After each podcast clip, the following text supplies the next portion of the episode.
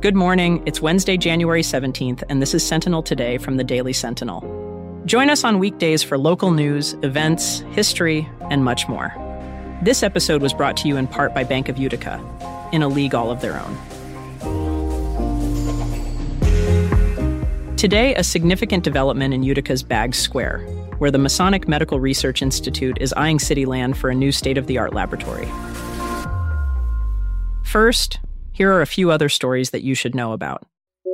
Revere Copper Products has received a tentative approval of its air regulation modification application from the State Department of Environmental Conservation. If the Utica Comets are going to make a move up the North Division standings, it seems like this stretch of games will be a key factor.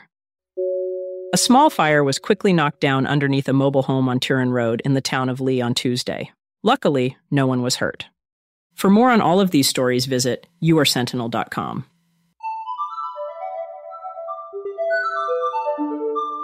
Before we begin, a quick message. Hi there, everybody. I'm Joe Kelly. I'm a columnist for the Daily Sentinel, and I'm from the United County History Center. Saturday Globe, National News in Color, is now on exhibit at Oneida County History Center. Founded and published in Utica, the Saturday Globe is recognized as the first national newspaper to feature colored illustrations. Don't miss the chance to view this one-of-a-kind collection on display now through February 2024, only at the United County History Center, 1608 Genesee Street in Utica.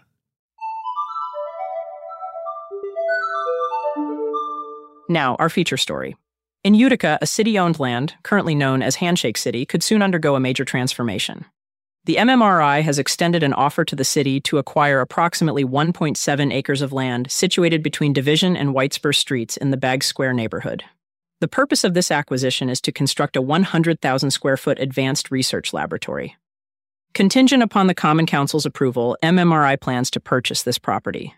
Maria Kontaridis, the executive director of the Masonic Medical Research Institute, highlighted the organization's long-standing presence in the neighborhood. She emphasized the institute's expanding research in critical areas such as heart disease, diabetes, and autism.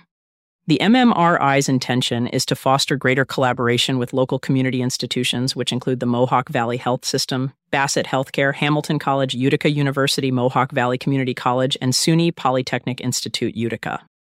This proposed sale was first announced by former Utica Mayor Robert Palmieri during the last days of his administration in late December. Mayor Palmieri pointed out that the state had previously invested in this site for economic development purposes. The investment proposed by MMRI, according to Palmieri, will not only benefit Bagg's Square, but will also contribute to the growth of downtown Utica and the greater Utica region. He believes that this sale fulfills the long-envisioned future of the land. However, this development could signal the end for Handshake City. This portion of the city-owned land currently serves as a recreational venue, hosting a variety of cultural events. It features repurposed shipping containers that have been transformed into a vibrant community space. Handshake City, created by Justin and Katie Riley in 2018, has hosted artists from all over the country, including international contributors. The Rileys, having been informed of the proposed property sale, are seeking clarity from city officials.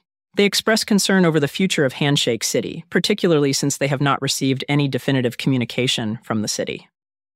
Justin Riley voiced their uncertainty about relocating Handshake.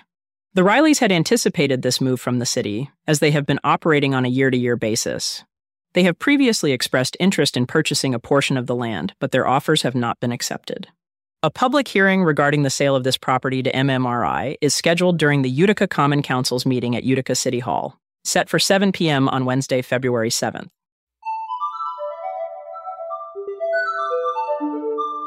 Next, we turn our attention to a recent gathering of the Oneida Common Council, where members and attendees took a moment to honor a significant figure in their community.